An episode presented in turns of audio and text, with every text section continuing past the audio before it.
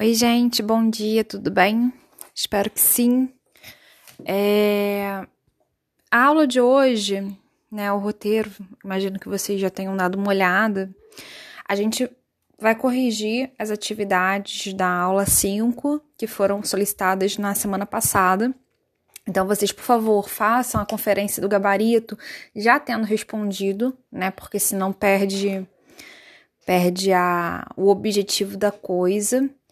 É, eu não coloquei os comentários dessa vez e aí eu gostaria que vocês, né, diante aí das respostas certas, estabelecessem comunicação comigo, solicitando, né, ou aprofundamento ou esclarecimento de alguma dúvida em relação a algumas questões específicas.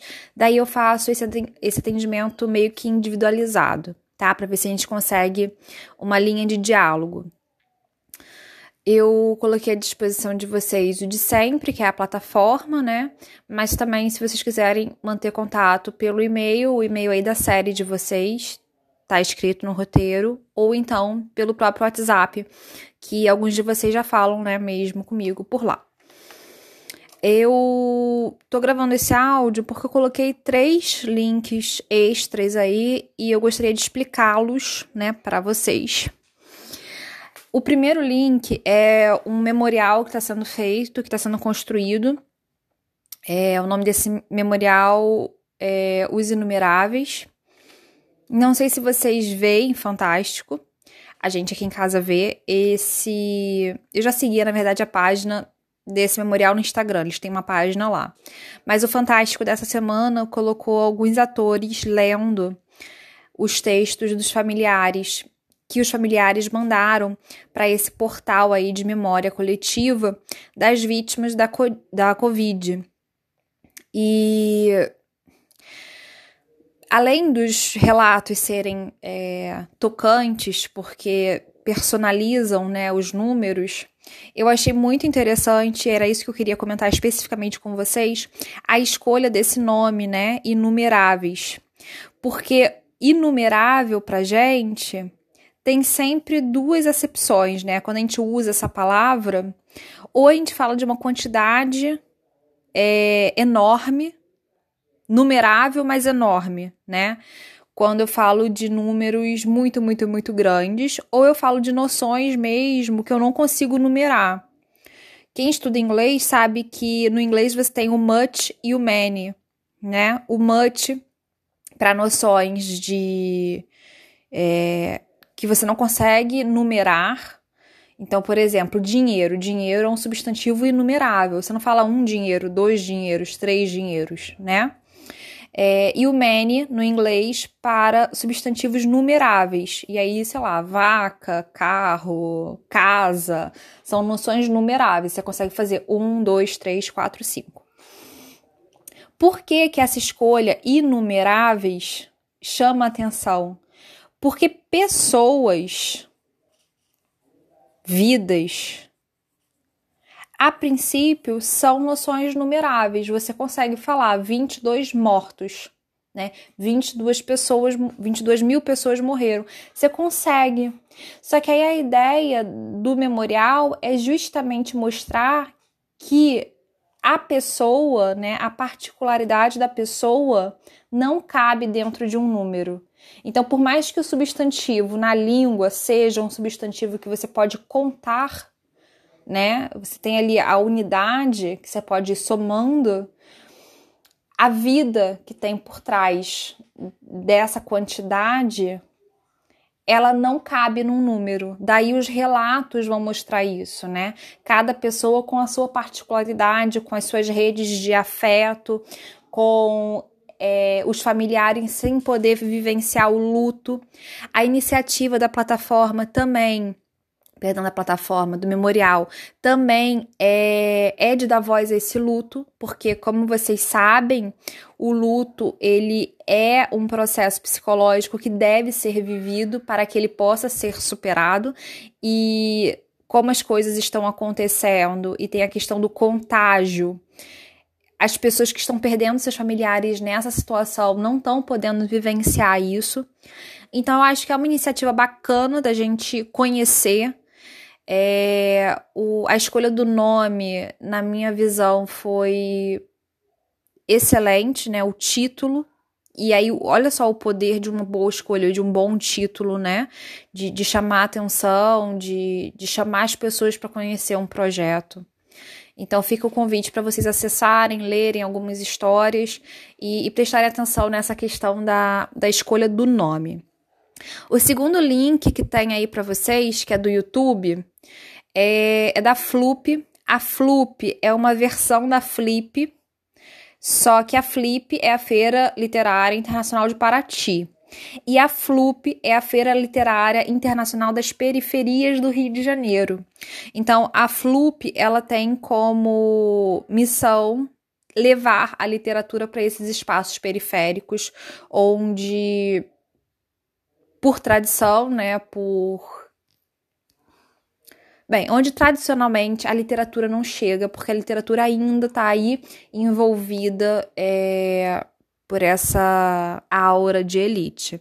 E aí a Flup consegue levar a literatura e também valorizar as expressões culturais e artísticas daquele ambiente, daquela sociedade.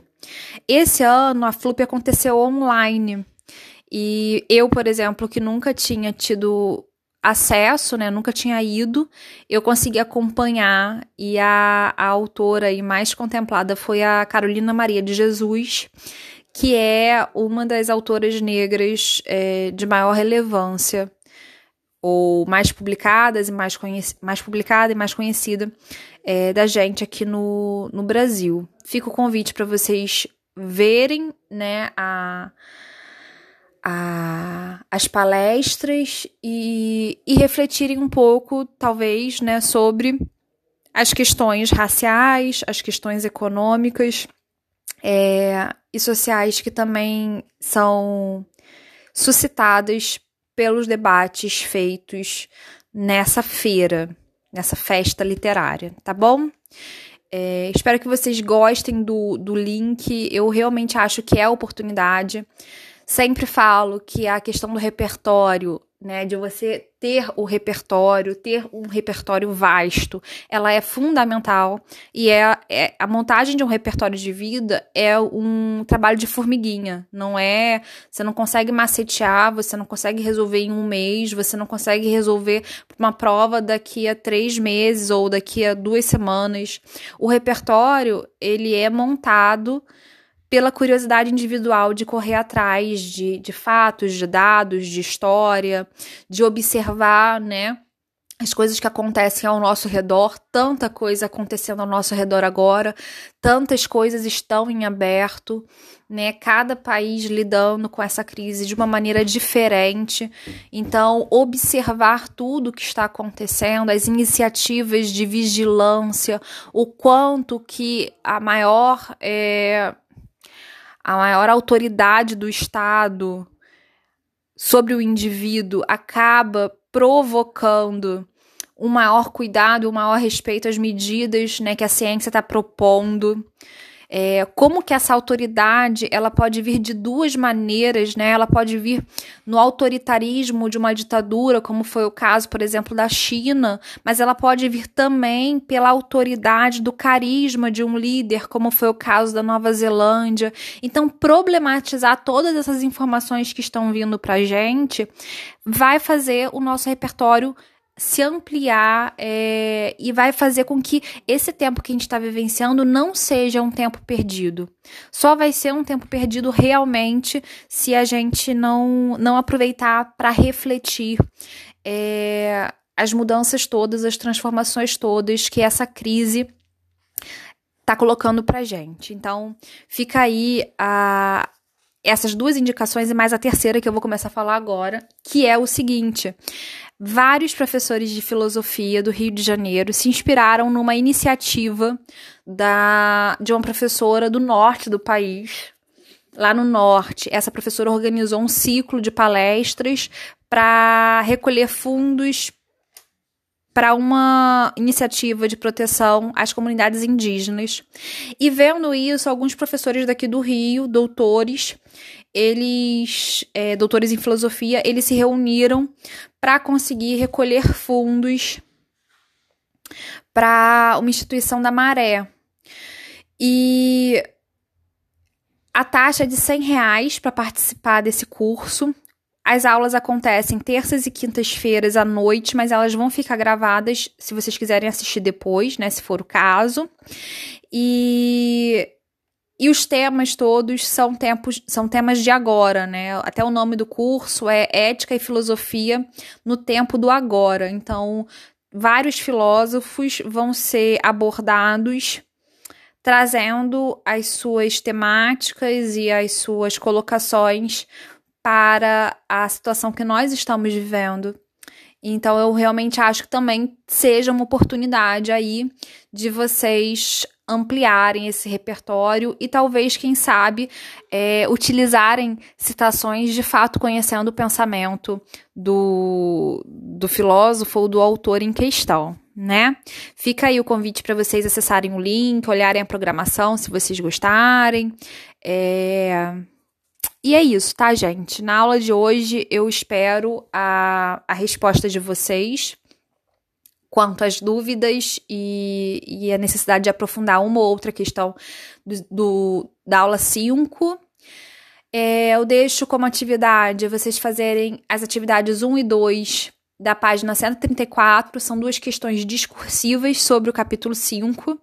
Além disso, eu coloquei é, algumas questões selecionadas lá no portal do site para vocês fazerem e depois eu vou ver quem fez e o índice de acerto, etc, etc. Tá bom? Beijo grande, tchau, tchau.